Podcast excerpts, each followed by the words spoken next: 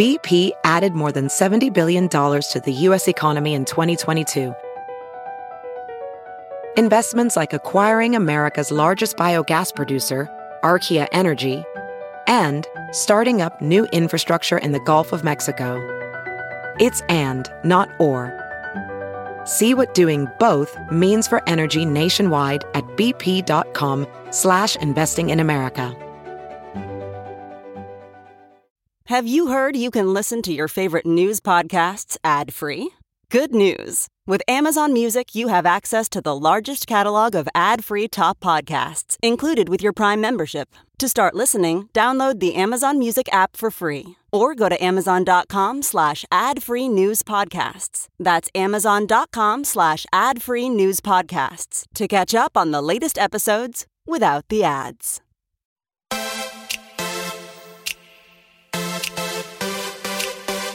Good morning, good afternoon, good evening, wherever you're tuning in, whenever you're tuning in to this episode of Equal Play. Thank you so much for joining us. I'm your host, Annie Costabile.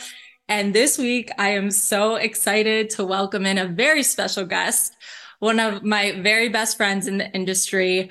We were young reporters in Mississippi before we were, you know, me at the, at the Sun Times covering the Chicago Sky and her covering the NBA, a team specifically, and, and doing so much more.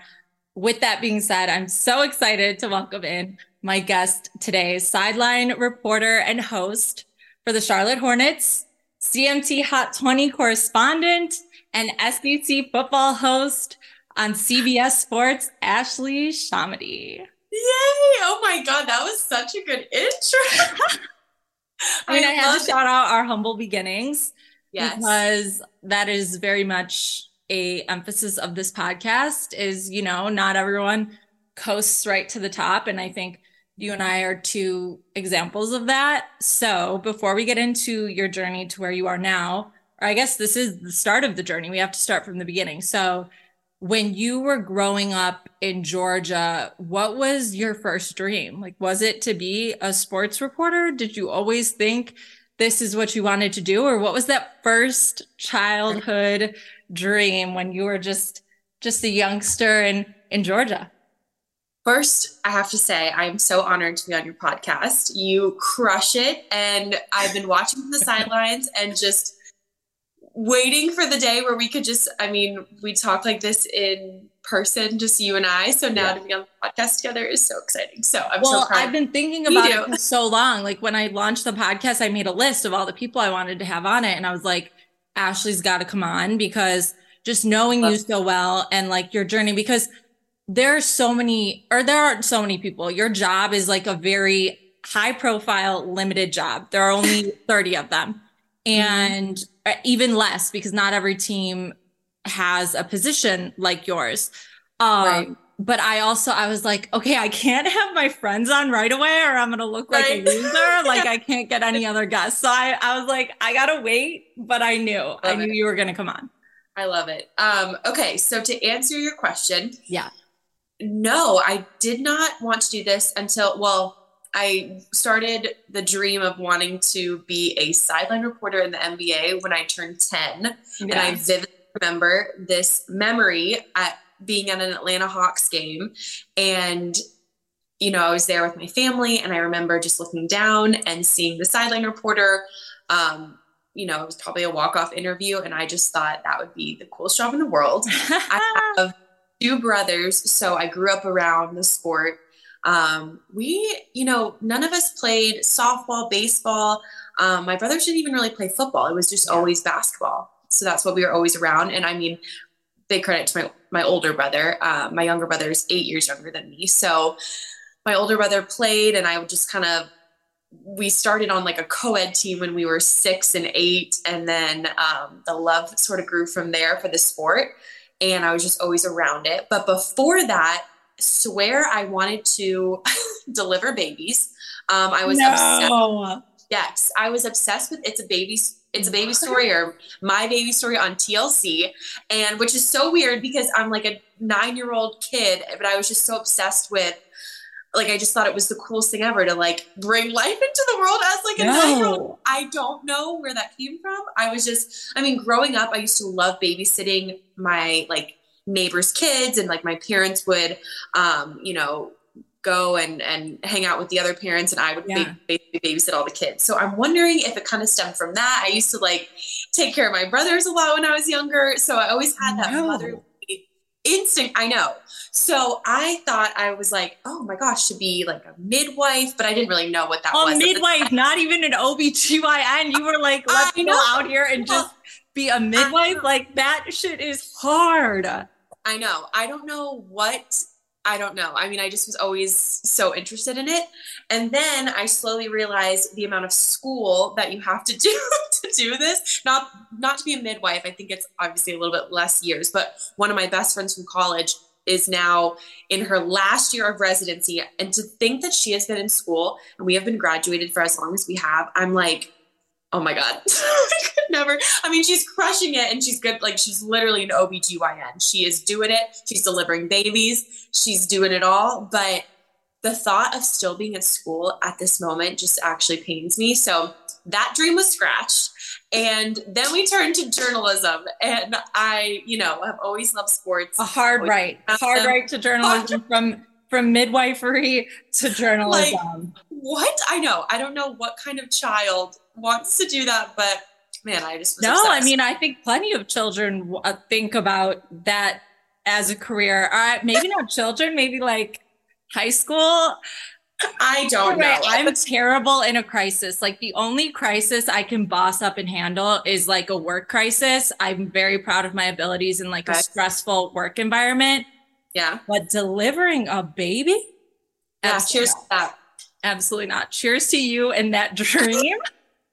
Yeah so then i never strayed from it once i mean when i was 10 literally i remember saying that and then i probably could have done more in high school with it i know we had like a um a video editing class that a lot of people Yeah. would take and i wasn't as involved i mean i played basketball in high school so that took up a lot of time and i was like student government and stuff i was just honestly trying to get into college and yeah.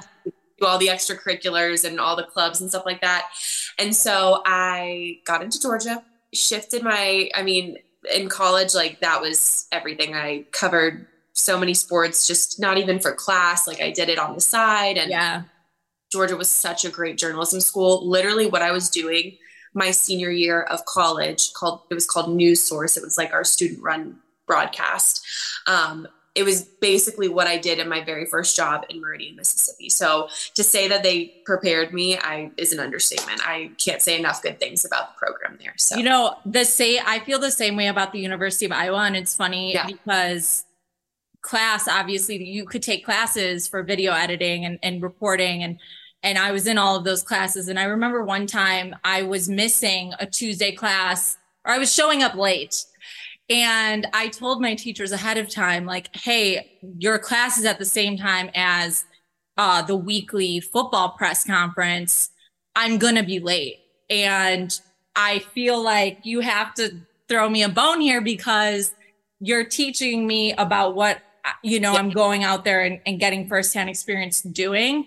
And Yes. so I think, you know, as far as colleges go, and I know I'm just, we're just talking about two here, University of Iowa and Georgia, Mhm. but the opportunities in college to actually test your love of this and also expand your knowledge is Mhm. incredible. And that's Yeah. why when you said, you know, I didn't think or I didn't do too much of it in high school, I almost don't think it's vital to not throw away your child. Like high school to me, Right. I think is still such a young stage of life. That's when you should be dreaming about being a, a Right. OBGYN one day and then a Right. journalist the other. You know, like take your time with it. And I think even in college, you could still be kind of testing Oh, yeah. the waters of what you want to do.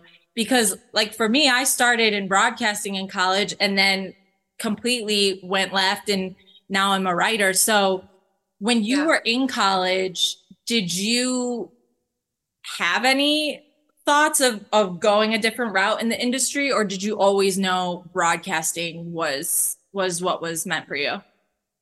I was pretty, I mean, one track minded. I was like, this is what I need to do. I'm going to start in a small town, um, hopefully be a sports reporter for them. I mean, at one point I was like, if I have to do news to get into sports, like I'm willing to do that. But it was pretty much ingrained in our heads like freshman year. Um, you know, you need to like start in a small town and work your way up. And I yeah. know things have changed a lot since then.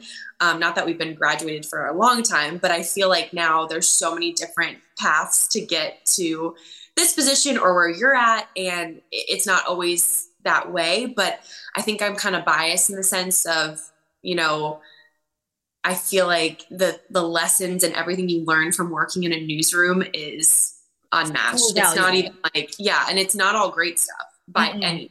It's a lot of just I mean, the sacrifice and the no pay. And I know there was like a trend going around on um, TikTok and Instagram or whatever about what sports reporters and anchors or news anchors were making their very first job out of college. And it's like 20,000 or less a year. Right. Full transparency, I made $22,000 my very first job out of college. And um, it was, it's just crazy. It's crazy like that you can actually get paid that. And and and they expect you to yeah, survive. that's like that's what they expect you to live off of. So before we yeah. get into your first job in Meridian, yeah. because obviously you know, like you said, the business is changing. A lot of people yeah. don't necessarily want to go to small towns, but there are huge right. benefits of, of starting your career local before expanding to, you know, a national job like you have. So before you even got to applying, when you were still just learning your craft at Georgia, how competitive was it? Oh because oh I think a lot of young reporters either get fired up by that competitiveness, but some could maybe get a little, you know, a little taken aback by it. Mm-hmm. And I'm just wondering what your experience with competition was at an early age, early in your career at the University of Georgia. Yes. So basically, in our grade, we had two different news source classes of about mm-hmm. 10, no, like 15 to 20 students. So there's like 30 to 40 of us total. Yeah. Not everyone wanted to go into sports, but a lot of people did. Um, and I remember our professor at the time hated sports and just thought that, I mean, day one you came in and you were supposed to say, like, oh, I want to go, I want to be a meteorologist, I want to be an anchor, I want to be a producer, I want to be a director, whatever it may be and the people who said sports you were literally shunned from day one and i think he did that to to kind of scare us into like this is so competitive out there. So if i can get you guys to to break while you're here before you go through all that like i'm gonna do it. And a lot of people did. A lot of people were like okay wait this isn't for me. Yeah. Um, but there were about just in the sports field there are about probably like seven or eight of us. Um, and so it it was super competitive because when time when the time came where we were applying to our jobs everybody knew what was like the openings that you know the the job openings that were out there. So it's like we're all applying for the same, the same like three positions in the in the US right now that are specific to sports. There were obviously a ton of like news reporter mmj um, jobs that were open but just to be a sports anchor somewhere sports a weekend sports reporter very few jobs. And the job that I got Meridian was actually, I, I, didn't realize I was going up against one of my classmates. Have you gone back and watched your first reel ever? Yes, it is. It is private on YouTube, as is other things. I think that- mine's still public on YouTube. Oh, I need to go look it no, up. No, no. I, I actually maybe have deleted it. I don't know. I'm going to look as soon as we're done recording because once this episode goes live, I don't want people to be able to go find it. I was it. about to say, you better go check it before I thought, Ashley, I thought when I graduated the University of Iowa, I was like, oh my God, let's go. Like, I'm ready. I'm like, I got this bomb real. Let me send it out to everybody. I sent it out, like you said, to every uh, opening position. I even sent mine out to, for MMJ positions and like outside of sports because I was like, let me just get my foot in the door somewhere. When I tell you, I didn't get a single interview. like right away, the universe was trying to tell me, girl, you're like. This is what people need to hear though. Like, yeah. Here. And the thing that kept me in the industry was like, I knew I wanted to where I wanted to be. I knew what I wanted to do. So even though I kept getting all these no's, I was like, okay, this yeah. is just a lesson. This is d- redirecting me. This is directing me somewhere else. So when you got that first job in Meridian, was it an easy yes or were you hesitant? What uh, were the emotions when, you know, all of a sudden it didn't go from being a dream, it was real, right. but it was real in this very small town in a mm-hmm. state, you know, you, you hadn't lived in before, away from home and just a complete, like a culture shock essentially. Absolutely. The funny thing is, I applied to, um, I got interviews with two different places. One was a, a digital base. It wasn't even, there was nothing on camera. It was with the ACC network when they were in Charlotte. So uh-huh. I drove to Charlotte with, which is kind of like a weird full circle moment, but totally. I drove to Charlotte with my mom and my younger brother. And I interviewed with the ACC network, but it was basically, I was a like stat checker. Like I, I would, I guess I, I, I would basically give them stats that they needed for their shows, stuff like that. So nothing on camera. That job I remember paid 40,000 a year. And I was like, oh my God. I was like, mom, I'm going to be rich. It's Charlotte. That's amazing. And they told me it was down to me and one other person at the end of that mm-hmm. interview. While that process was happening, I went to Meridian, Mississippi. I did an interview with them the sports director by the end of the interview was showing me apartments around Meridian. So I felt like really confident. Yeah. We just off from we hit it off from the get-go. Like he's still one of my greatest mentors. I talk to him at least a couple times a month. Like he's just the best. And so I felt pretty confident with that, but I was still like it was like 40,000 or 20,000 to be in Meridian, but like that was obviously on camera and all that stuff. And so the biggest blessing in disguise was the ACC job called and I didn't get it. And I was so upset. And I just, because I had never really, that was like my first job rejection. Um, and I just was, that's like not even what I wanted to do. I just think I was like overwhelmed with being rejected. so I was like, and like the dream you kind of build in your head. Cause before you yeah. know it, when you send that application out and if you get an interview, it just builds even more. Yeah. You start to create this whole oh my god dream like, of what it's going to be like. Yeah.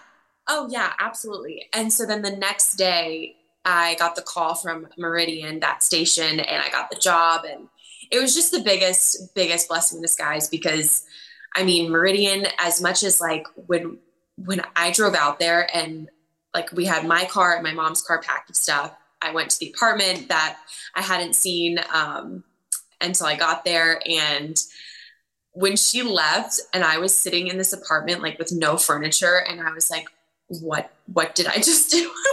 I mean, I started to cry, but yeah. it was like, it was just that, you know, realization of like, okay, this is it. Like, this is the start of your career. This is what you've been wanting. This is where you knew this is where it was going to be and what it was going to be like. Like, like I said, at, at Georgia, they, they pretty much were like, this is how you have to start. You have to make no money in a small town and you have to work your way up. So I just sort of listened to that. And which now, like we were talking about, I feel like not everyone has to do that. But um, yeah, it was the biggest blessing because that was the best first job I could have ever asked for. It was, I mean, my sports director had been there for a long time. So he let me do a lot. It was where I learned to interview and I with my editing and like storytelling skills and writing and everything like that. It was very hard, but it was, you know, such a small station that a lot of the employees there were kids just out of college or a couple yeah. years out, all kind of just had each other. It was really just like honestly beautiful. it was a beautiful yeah. thing. So. Figuring it out together for sure. Yeah. So yeah. when your mom left, because that's a feeling I remember all too well. Yes. You know, being alone in the apartment, you're in this place, you don't know a single soul. It's just yeah. completely uh, uh, like you, you feel like your world's been flipped upside down. How did you refocus and turn what felt like such a sad emotional moment into, okay, this is my time. This is, this is how it's going to start. I'm going to be fine. It's go time. I think I've always been like that. Like compared to my brothers, I've always been the one that was fine leaving home and like even though I didn't go far for college, I still left for college and like yeah. I I mean it just it was never really um like oh I don't know if I can be away from home which there's no problem with that but it's like I just always was the opposite. So I think it was kind of like, okay, let me have this moment of let me just cry it out for a second. Like I'm away from home, I'm starting a real job, and this is on the path to what I hope, you know, leads me honestly to what I'm doing now, being a sideline reporter in the NBA. Like that is where it was go time. And I just sort of knew this is what I had to do. And I had like tunnel vision, like my blinders on. I was just like, this is go time. And I just put my head down and and worked. And um, as you know, we did that for a couple couple years in yeah in Mississippi. So it was just something that I knew I had to do. And you know, the station and the people there were incredible. They were so welcoming. They, I mean, they knew that a lot of us weren't from around there. So the Thanksgivings and Christmas dinners that I spent like at the TV station, which I know yeah. sounds bad. it's like it's so nice. Uh, it yeah, it was. It definitely helped uh, enjoying the people that you work with for yeah.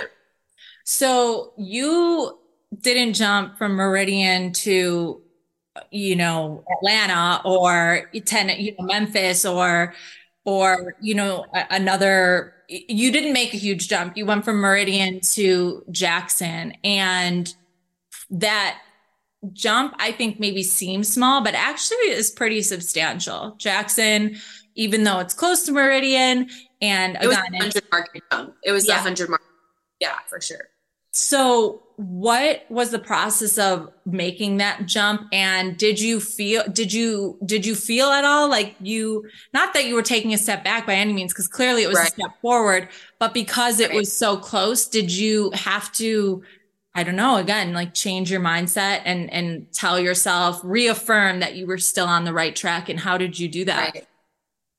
you know i was not looking to stay in mississippi not that it was bad but obviously i was like ready to go somewhere else, to be out of Mississippi, to the next step. But they had approached me, the station in Jackson. I mean, it was it was a kind of a win-win. They were like, she knows the area, she knows the sports. She's, I mean, this is going to be a no-brainer. And so, I think it was a little bit like they had they had approached me before I was even like ready to to go, um, before like my contract was up. And so, in my mind, I mean, it's like okay, there's a job that's going to pay you a little bit more and um and you know take it while you can. It's another sports job. Like i think that was kind of my mindset. I was like okay i will do this. I mean i can't even remember like thinking back. I don't even think i thought twice about it. I was like okay like this is another sports job. It's a hundred market jump. Like i'm gonna make 10 i think i made like 10 to 15000 more dollars. So i was mm-hmm. like okay, that's going to be great. Jackson's a little bit bigger city. They actually have like a Kroger um, and a Target.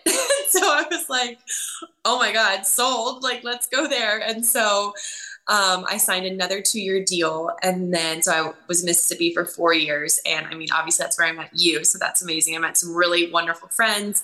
Um, it was, it was really different because in Meridian, we had no competition there. We were the only station. And uh-huh. then in there was three stations so there was actual competition to like break a sports story like get the best interviews so that was just a whole different world honestly um having to just like navigate having competition because in meridian yeah. it's like we'll get to it when we get to it like there's no, there was just no time crunch or anything like that. So, oh my God, I can't imagine telling my editor, like, hey, yeah, I'll get to it when I get to it. Like, I'll get to it when I get oh, to it. Isn't that wild? Like, I think about that sometimes, which I think they've added a TV station since then. But when I was there, it was just us. So we covered everything and we just did it with no problem. And yeah, it was definitely a different world. So Jackson um, threw a wrench in things a little bit just in, in that sense. And it was a lot more eyes on those newscasts and totally cover a lot more. And there were, um, a lot more like requirements for high schools and stuff like that. So it definitely was a, a good jump. And um, looking back, like I'm, I'm glad I did it for sure.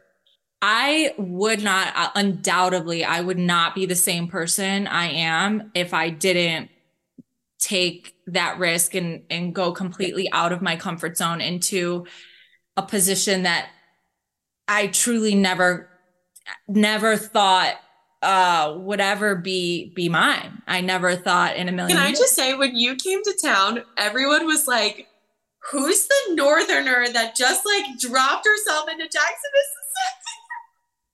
we were like, oh my god. And then people were like, oh, she's really tall. Like that's what I heard about her. Like, and you were filling in because Courtney had left. You came Yeah. after like Courtney was so beloved. Um, and she's oh my and we were just everyone's like who's annie? Who's this annie girl? Like what is she doing? But then of course i remember i'm i'm pretty sure it was like the first time we met where we were all like you had come out with some of the people from I think we went to Fondren Public, right? Is that a oh bar? my god look at you! Yes! I think that's right. I lived totally- around the corner. I lived on God, was you had a Fourth sick Street? apartment. Yeah you had a really cool apartment. I remember I got there from Chicago, which, um, you know, my path in the journalism industry, I went from Iowa and it wasn't because I didn't try. I was down. I was ready. I was mentally, I was like, I'm going to be in a small town. I'm ready to go. yeah That turned into me spending four years freelancing, doing different broadcast work and writing on the side before I got this job in Mississippi. But right mm-hmm. before I even got the job or even applied, I remember I got coffee with Courtney and she was telling me about this job in Mississippi that changed her life and how it was so challenging but so rewarding and all these positive things how the state of Mississippi changed who who she was Yeah. and, and everything, like how she loved Mississippi. It, it, it became part of her soul. And I was like listening to her talk. I'm like, gosh, this sounds freaking amazing. Yeah. And I remember not kidding. Two weeks later, three weeks later, looking on Indeed or some, I, I think it was Indeed. And the job she was describing was available because Oh I didn't take over right after her. We had one person in between us. okay, So okay.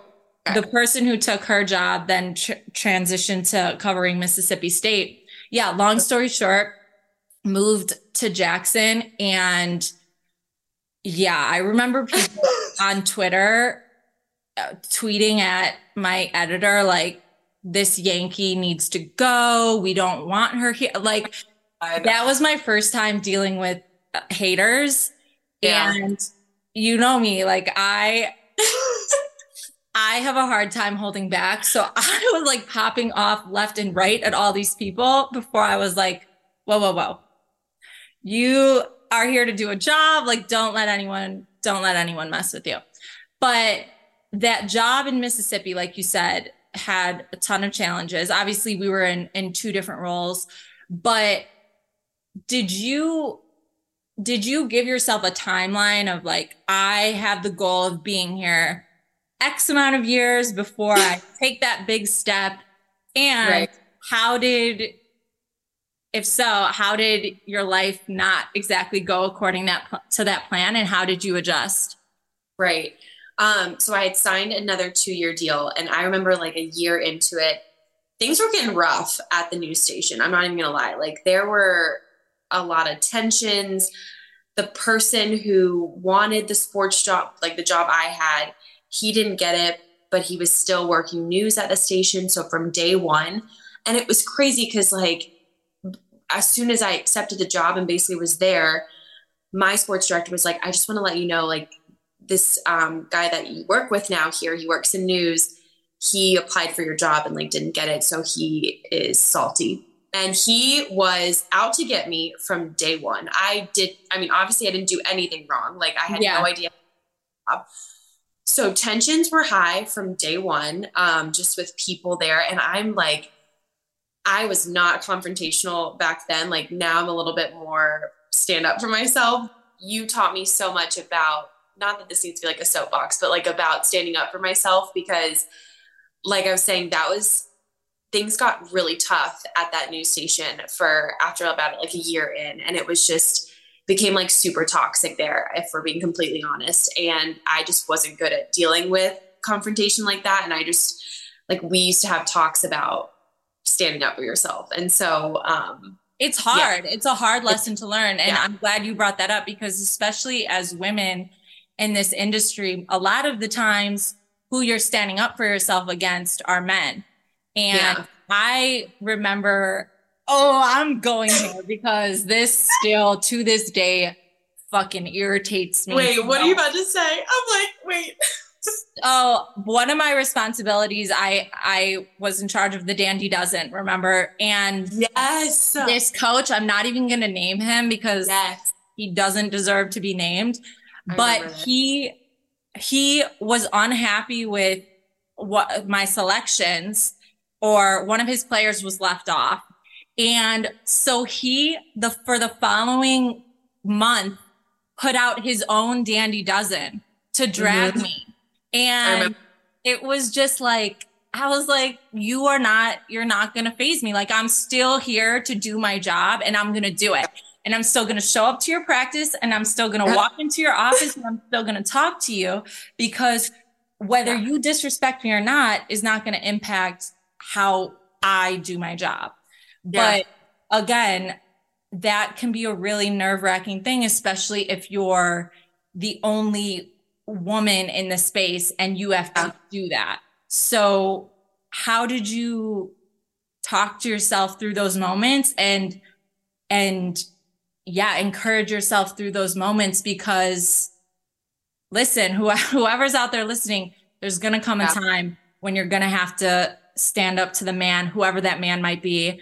And it's not going to be easy. So, mm-hmm. yeah, how did you approach those situations when oh they God. came up? It, it was so tough. There were just a lot of days where I was like, Mom, I don't know how I can do this for another however long, like six plus months. I just remember when it was getting down to the wire of my contract ending was when it was really bad. And I was like, and you know not to get too much into it but it was just other people were unhappy at the new station and i felt like i was being dragged in because of it and it was just like other people were trying to prove a point and we had a really toxic like news director situation and it was just oof, it got bad and I, I honestly i think got through it because i was like a countdown like i'm leaving i i told my mom i'm like in my mind i could never leave somewhere unless i had another job because yes you know, I didn't have enough, I didn't have any savings. Like I couldn't save any money with the salary that I had. So I was yeah. like, I don't, I mean, luckily I have a mom who would have, I mean, I could have moved home and figured it out, but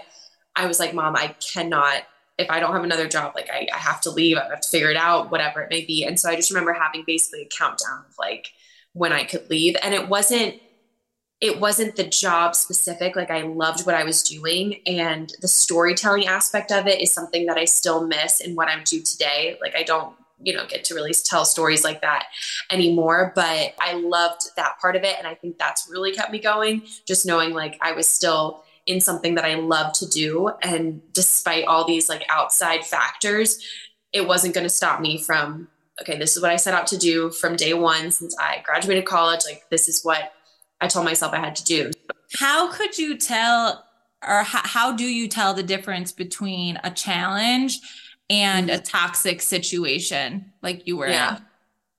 Um, I think just because in my mind I was like, okay, do you still love what you're doing? If if for some reason I was like, you know, so unhappy with the actual job itself, I think that would have been a, a like a light bulb in my head. Okay, are you doing like are you in the right field still? Like, is this what you're cut out for? Like, is this what you and I am I, I feel like I am a really strong minded person and I can get through things like that. But I remember telling myself, you know, if you wake up and you're not like not every day was great by any means. Like I didn't want to go to work every single day, but the actual job itself the anchoring of the shows, the interviews, going to like covering football games. High school football in Mississippi is unmatched. There is just nothing unmatched. Like- I still remember my first game, oh my and God. I almost missed the debt my deadline because I was like so caught up in halftime, and yes. I was talking to all these people. My first, and it was like a rematch of Clinton, and it was a rematch of the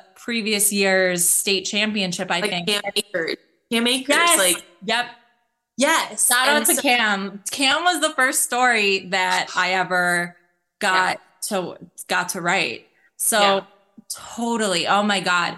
And that is sports in its just purest form. It's it's mm. like what you read about, what you see in movies is what we like got to be a part of. Like that's what I like. That's when I know I am. There's nothing else I would rather be doing. I oh. still get such like a high from good sports. Like a good game, whatever it may be, or like you said, reading about it or watching it or uh, anything like the the underdog story, like the come from behind win, the overtime victory, the game winners, like that stuff gets me so fired up.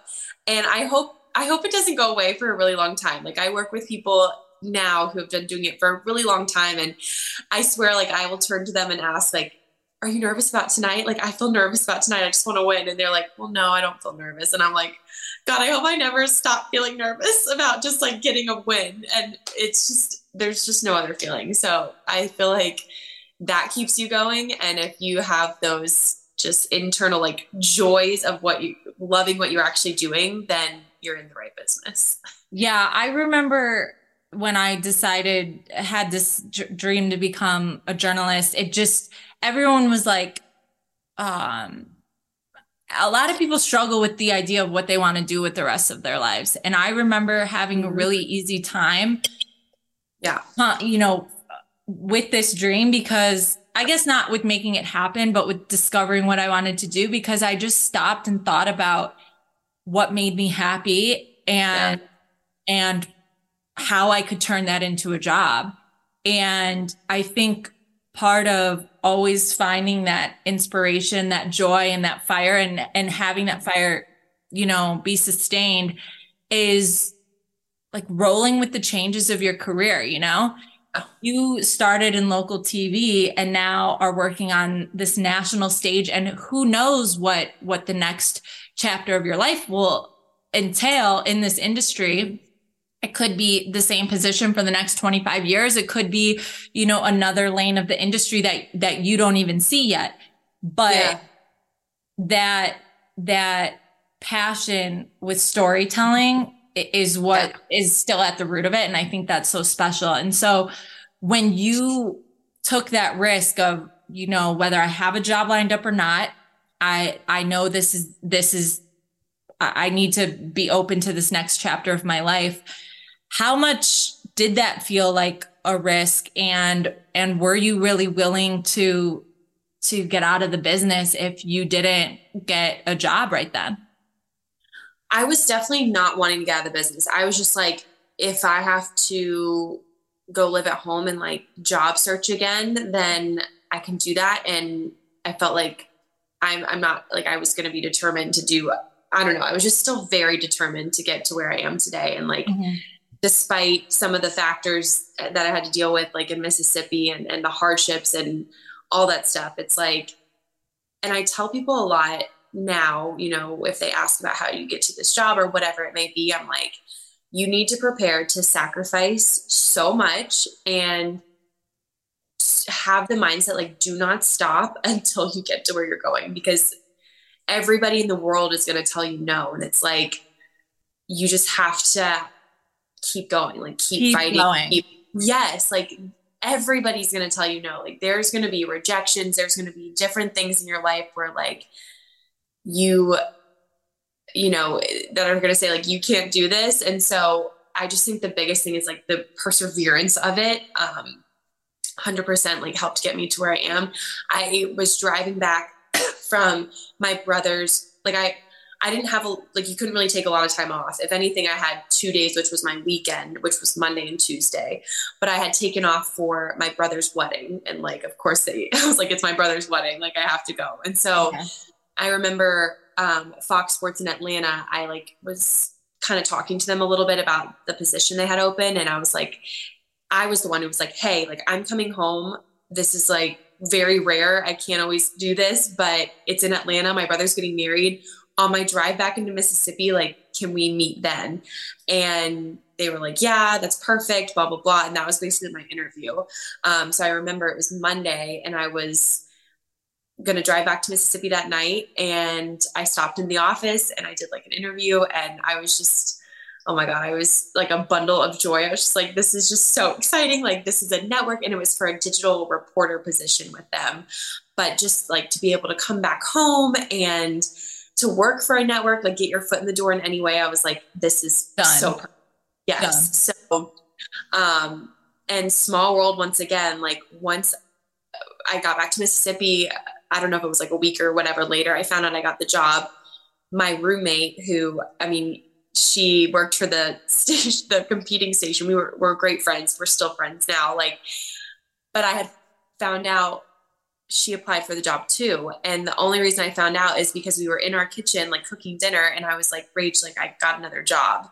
And she was like, wait, what? Like, what's the job? Like, because it was one of those things, and I know you can attest to this, Annie, when you are in this business, even now, it's like you have friends in this business, and it's a little bit different with you and I because you're in print and yeah. I'm the broadcast TV side, but like this my like sideline reporter friends or like friends that are on the TV side in this business, it's like you're all friends and some of them you're more friends than others, but like you're all acquaintances or friends, but it is always a competition. Like you 100% are all going for the same types of jobs all the time. And I experienced that from that moment of my roommate applying for the same position. We did not talk about like where we were applying, what we were doing. Like it's just like one of those things because we knew we were both applying for the same things. So we just kind of decided not to really talk about it.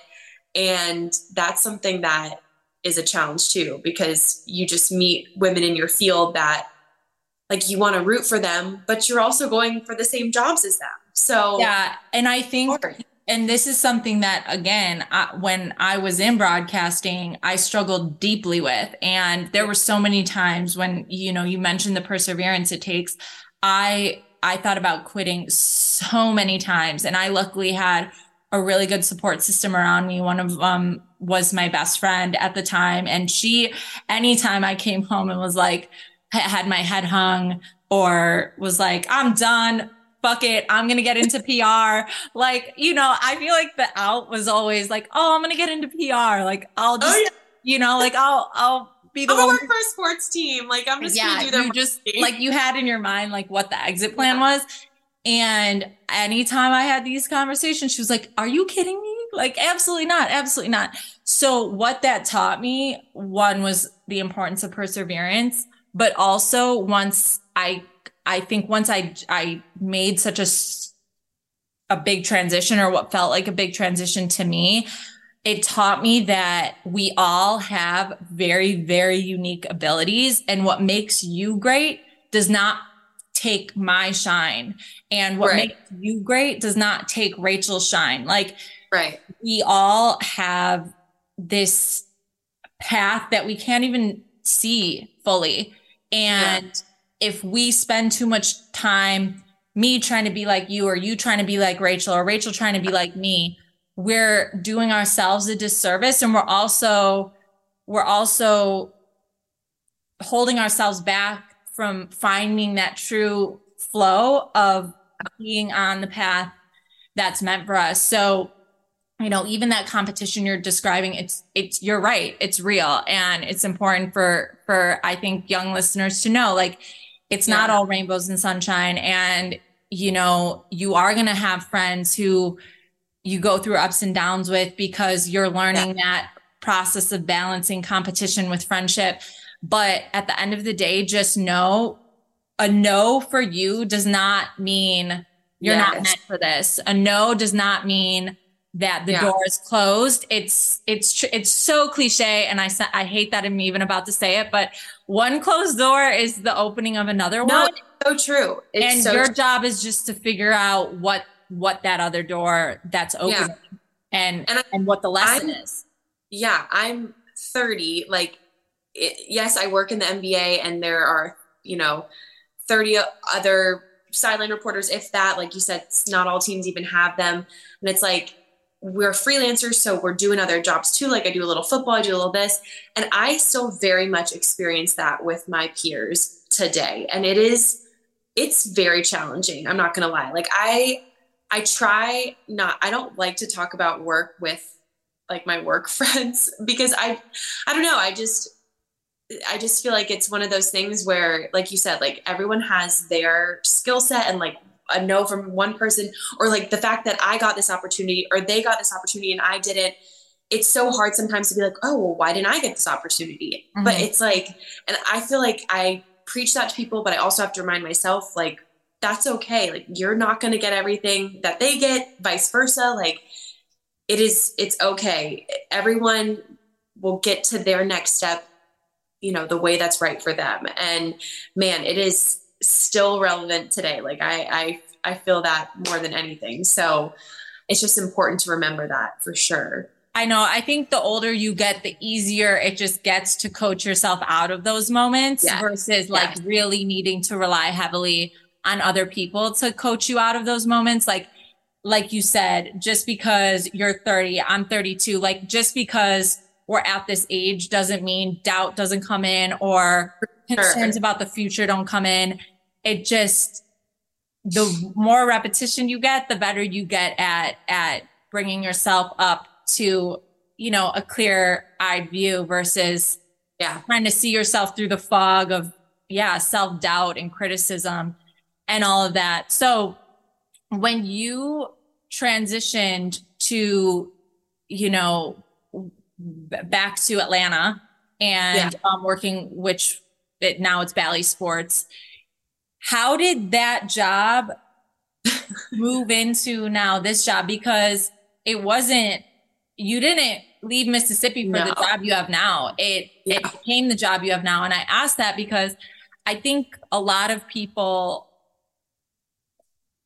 don't see the full opportunity and maybe will say no without understanding like you have the power to cultivate this position into what you want it to be. And I know that's what happened with me at the Sun mm-hmm. Times. And even you yeah. talking about being proactive of, you know, going in and and having the interview when you yeah. were back in Atlanta. That's such valuable advice. I did the same thing. I was back in town in Chicago for Christmas and I reached out to the Sun Times and was like, "Hey, I'm back in town do you have time to meet? Mm-hmm. And that mm-hmm. turned into an interview. They didn't ask me to interview. They didn't call me while I was in Mississippi and say, we want to interview you. I right.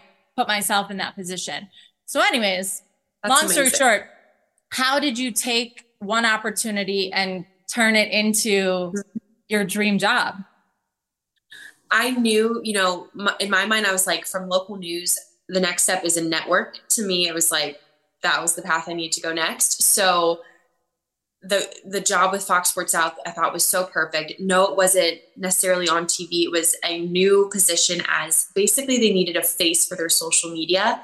And Fox Sports South at the time, Bally Sports Now, they covered you know, two, three NBA teams, uh, two hockey teams, the Atlanta Braves, and I was like, oh my god, this is great. Like even it, it's it was still interviewing, but it was for social media. But they, you know, had a really good following, and I was like, they obviously employ the reporters and everyone for those teams. So in my mind, I'm like, oh my gosh, if I like this is perfect, like my foot in the door, this is, you know, and I remember I got there June of 2018 and one of the first things I got to cover was the MLB All-Star game in DC and then I got to cover Chipper Jones being inducted into the Hall of Fame in Cooperstown. I was like they, they sent a photog with me and I was like, I don't have to carry my own camera. Like, oh was, my God, I remember you telling me about that. You were like, oh, I didn't have to carry my own stuff.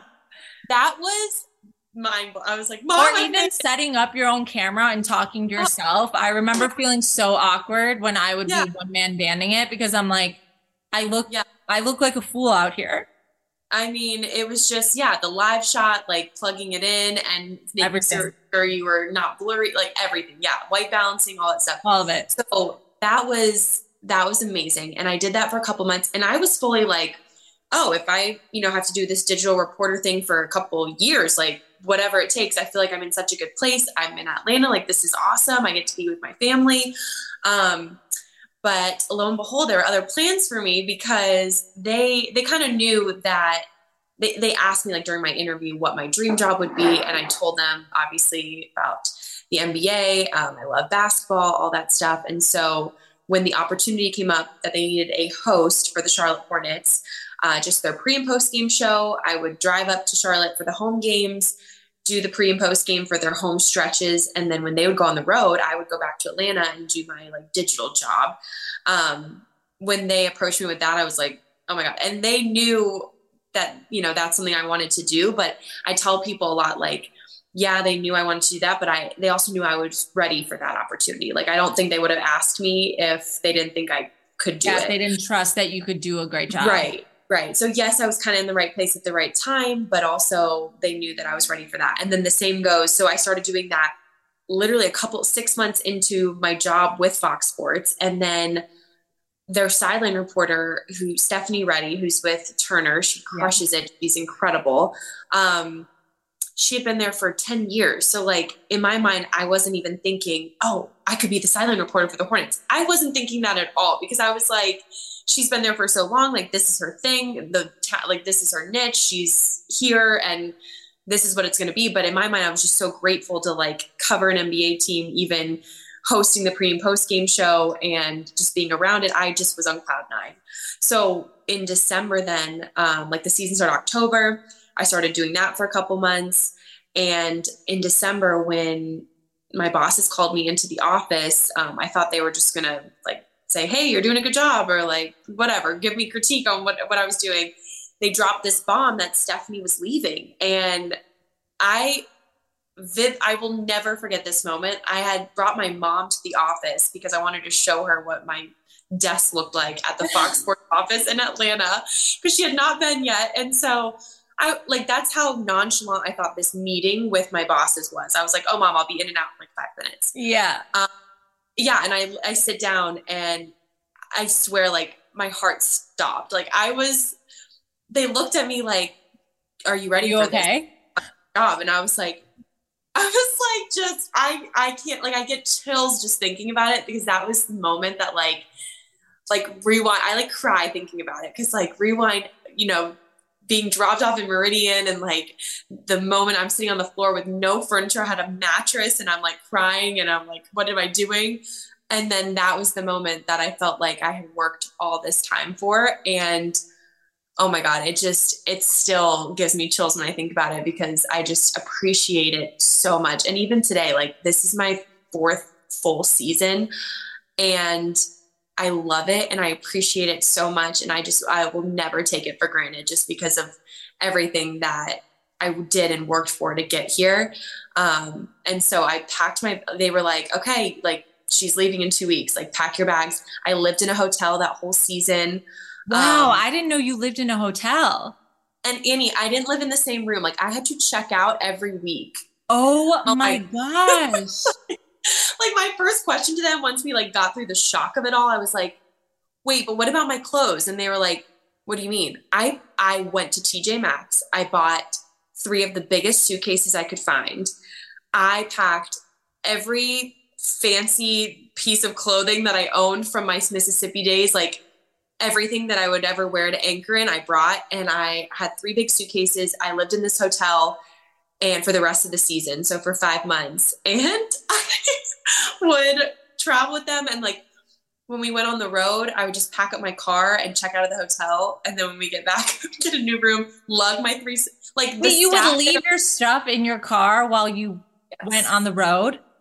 Yeah. Because I couldn't keep it in there because they had are you guys are yeah. you guys listening to this? Because this is the reality of the dream. yeah. So that was one of the most unique years of my life. Like I just I can't believe it. And then the next year I moved to Charlotte because it was official, official. So something you brought up the the aspect of freelancing because yes, yeah. you uh, you know are working full-time hours. I mean if if you plugged in your hours and you you know oh, it would yeah. amount to obviously a full-time job. But there's this freelance aspect of your position where you can go out and you know, take in other opportunities. You can, you can kind of keep your options open in a way that when you're under contract or you are, are working a, a more standard full-time job, you can't necessarily. So, right. How have you approached that aspect of your job and how have you gotten better at approaching that aspect of your job you know, now in your fourth season with the Hornets versus your first?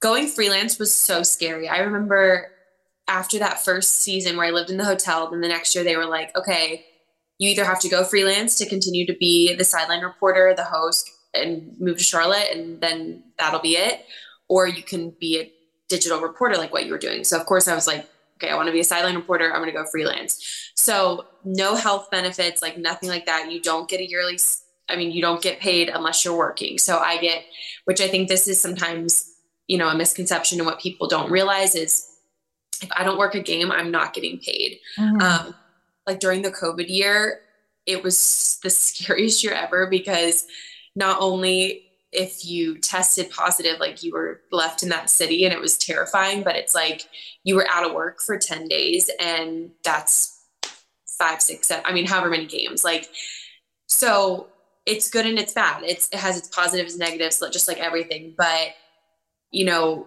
that's great because you get to work this, like my, my obligation is to the Hornets. So I have to do these games, but then in the off season, um, you know, you could choose to save up and not work a single thing, take all those months off and get the next season.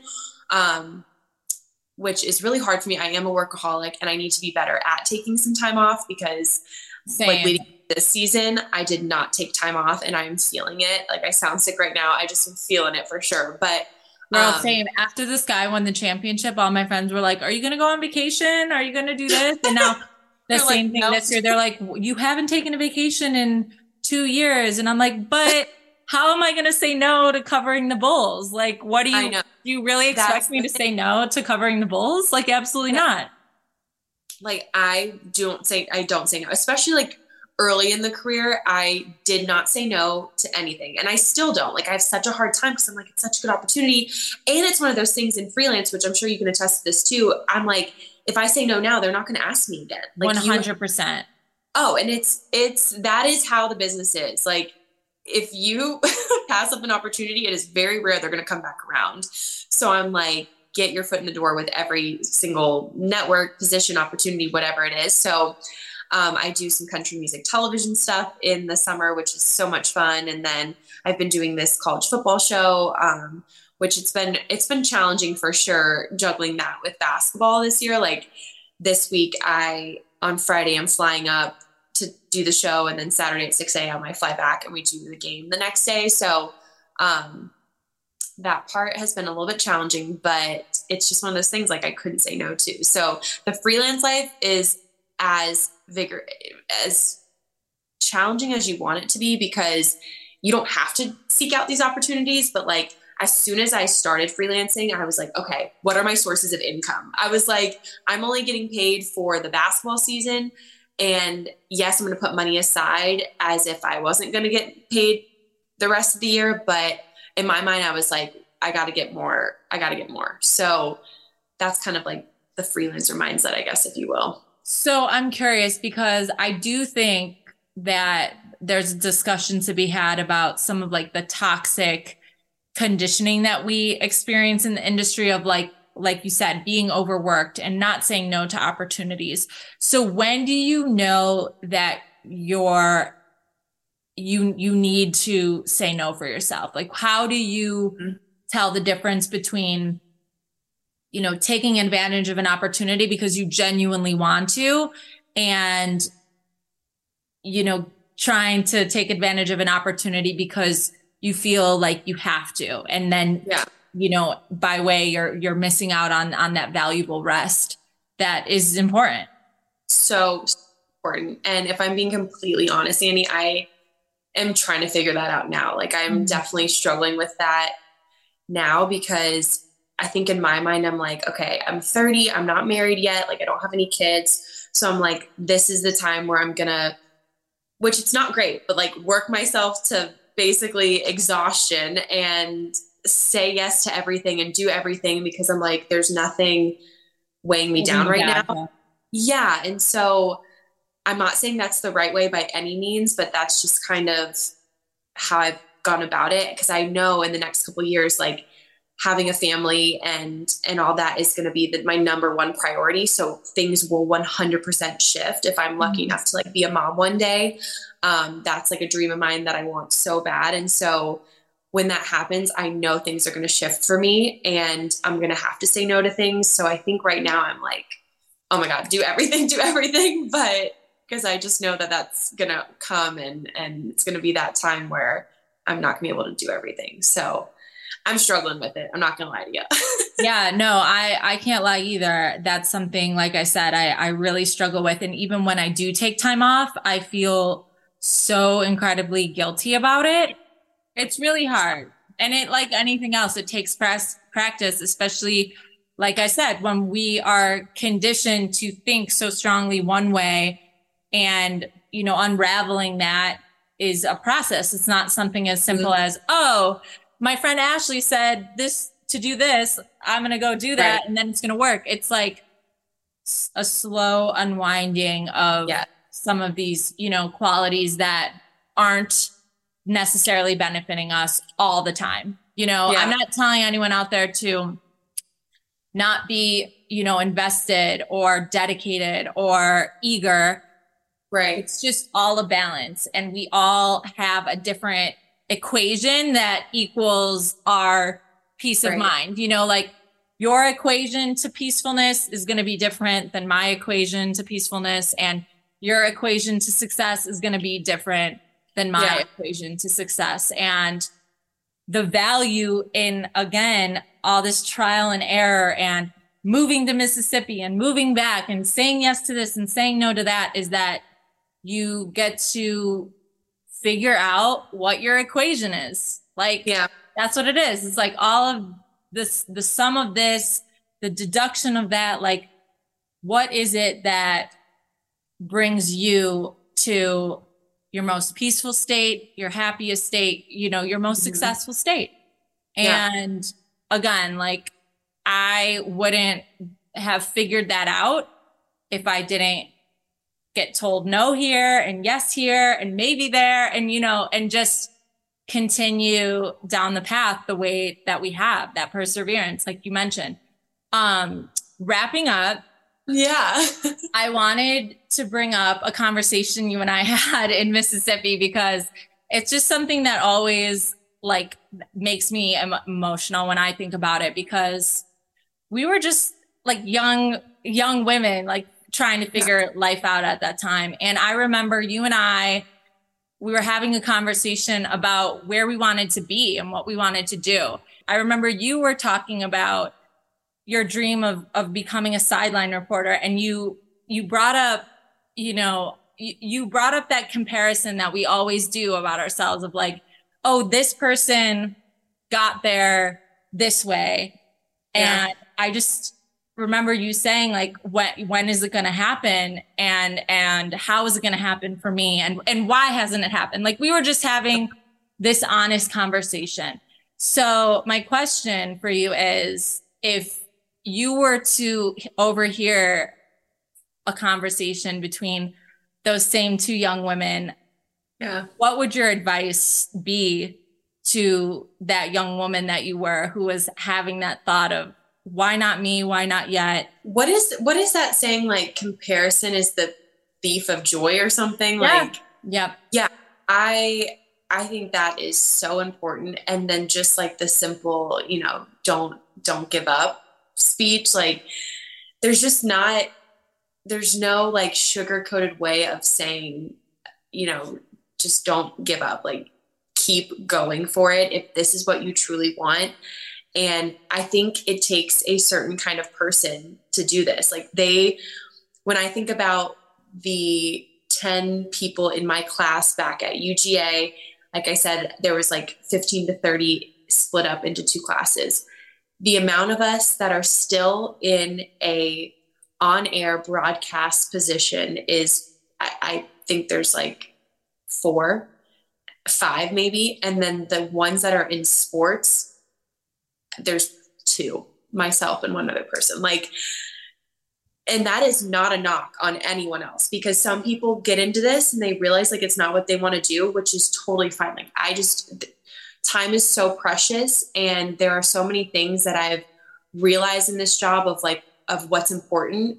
And I mean, we could go on for another hour about the fact that, like, yes, we love our jobs, but it is just a job. Like yeah. there lot more important things in life too. And it took me a couple years like being in the business to realize that. But I remind, you know, my friends in the business daily too, like it's a cool ass job. Don't get me wrong. Like I love my job more than anything in the world. I think what we're doing, Annie, is like when I think about us on 4th of July talking about it and the fact that we're living it and like just anyone who's listening to this, we got to cover the Chicago Bulls Hornets game a couple weeks ago and like started tearing up on the sideline because we were both on the sideline like covering this game and it was just the most surreal moment. Like I just got goosebumps thinking about it because it's like Same. I could like cry right now thinking about it. I know, I know. I'm like like we it was just the one of the best moments ever. And so you know i'm just it's like everybody has a different path to get there. Um but if you are willing to work your ass off and do what it takes like you can do it too. I just i truly believe that. And i think that like i said it takes a certain person i feel like to um to keep going to like to to make it in this business. I do and that's okay if that's not for you but if you're willing to like give whatever it takes to do it, I, I think the sky's the limit. Before I let you go, I want to end with a question about your future. And this is just something that I've gotten into the habit of thinking about because, again, like you, the little girl, uh, like when I was 15 years old, I had the dream to work at the Sun Times. And it's so weird. And I just said this the other day, but it's so weird because again, I got to Iowa and I was like, oh, I'm going to be a broadcaster. Like that's where yes. I thought I had to be as a woman. And, but that 15 year old me who just started to dream this dream was like, I'm going to work at the Sun Times. I remember saying that out loud at 15 years old. And so accomplishing that dream is so oh. surreal because you're like, it's literally your, your like fairy tale dream. It's like yeah. when you're a little kid and you're like, I want to be Britney Spears when I grow up, or I want to be, you know, Beyonce when I grow up. And like when I was little, I, I said, I'm going to work at the Sun Times and I'm working here. And so yeah. my question for you is having accomplished your dream of all dreams, how do you mold that dream? Like what's, yeah. what's pushing you? What's, what's next for you? What do you want to see unfold as your career does over the next 10 15 20 years. Crazy. I know. People people ask that quite a bit and it's like the first couple years when people ask that i'm like oh i just got here. Like i'm just going to enjoy this moment. And you know now it's one of those things it's like if i were with the hornets for the next 20 years like amazing. What a career. Um but also there's def i definitely have aspirations of like working in other sports along with basketball. Like i basketball is my one true love in this world and i just i love everything about the sport but i've really enjoyed like this college football stuff that i've been doing so i think dabbling in that would be amazing. I think doing like national basketball games would be amazing um you know like being called to do like a playoff game or something or covering that i just that in my mind is kind of the next step um but like I said, I, I, definitely, and I think this is something people need to know is like appreciate where you are at too. Like, don't mm-hmm. always, I did that in Mississippi every day. I was like, oh my God, I can't wait for the next thing. I can't wait for the next thing. And it's just like sometimes, you, I mean, as hard as it is, if like the situation is not where you are wanting to be, it's so hard not to be like that. But just try to enjoy the moment as much as you can because it flies by in a heartbeat. And it's like, then you're there and then you know you're you're wanting for the next thing and like you're just wanting more and more and it's like just try to enjoy the moment as much as you can. But um in my mind i think that would be maybe doing some other sports or like yeah national games would be cool. So i'm putting that out there. Manifest. Being present is is a very important quality. It's also okay to reframe and and think differently about future goals. And yeah. so this is my last question for you because I'm just curious what your advice would be. Sorry, yeah. I keep like asking one more, one more. I always do this. And the, no, it's, you're, it's the journalist in you. The players on the sky I'm thinking of right now because I'm always like, okay, one more. And then they're like, Annie, you said one more like you five minutes ago. Um, but, but yeah, my last question for you is, is what advice do you have for young people who are continuing to mold their dream like how how would you advise young people to go about you know thinking about the evolution of their dreams Mhm. and and how to evolve with them. like we were talking about the whole you know learning to eventually like say no to some things whatever it may be y- young ashley like young annie in their careers like do not say no to things like even Right. if it's not what you think your end goal is going to be that's okay like it'll lead you to something else or if anything it'll be like okay wait this is not what i want to do like say yes to everything um Mm-hmm. I mean, I just think it comes to a point in your life where you're at a place like where you're comfortable at and you feel like you've had a good amount of success where you can afford to say no. But young people in their career, like, do not say no. I mean, even if you can't see what the next step is going to be out of it, just know that something can come out of it because you know it, it's hard to obviously predict the future or see what what can come out of something but i just think young journalists or young writers or whoever in your career even i mean any field it's like yeah, young professionals. It's like yeah say yes saying yes. Because Mm-hmm. Whether it's professionally or personally, saying Yeah. yes is going to show you so much about yourself. It's going to teach you Yeah. so many lessons about yourself, about the world, about who you are and who you have yet to become. So I completely agree. And I'm so glad that we're ending on that note because there's so much power in saying yes and saying yes now helps you saying yes as as a young individual young professional helps you to learn what to say no to as Yeah. as you grow older as you learn what your boundaries are as you learn what brings you joy Yes. as you learn what like we said what what your dreams are and what what they uh-huh. continue to evolve to be so ashley wow i am so glad we did this so great me too this is going to be one of our longest episodes, and I'm so glad it's with you because it just was a candid conversation. I didn't even feel like it was uh-huh. an interview. So I'm so thankful that you gave your time to Equal Play. I know how busy you are. It was your one day off, No, and you amazing spent time talking with us. So I just, I'm so thankful for you, and I'm so thankful for this conversation.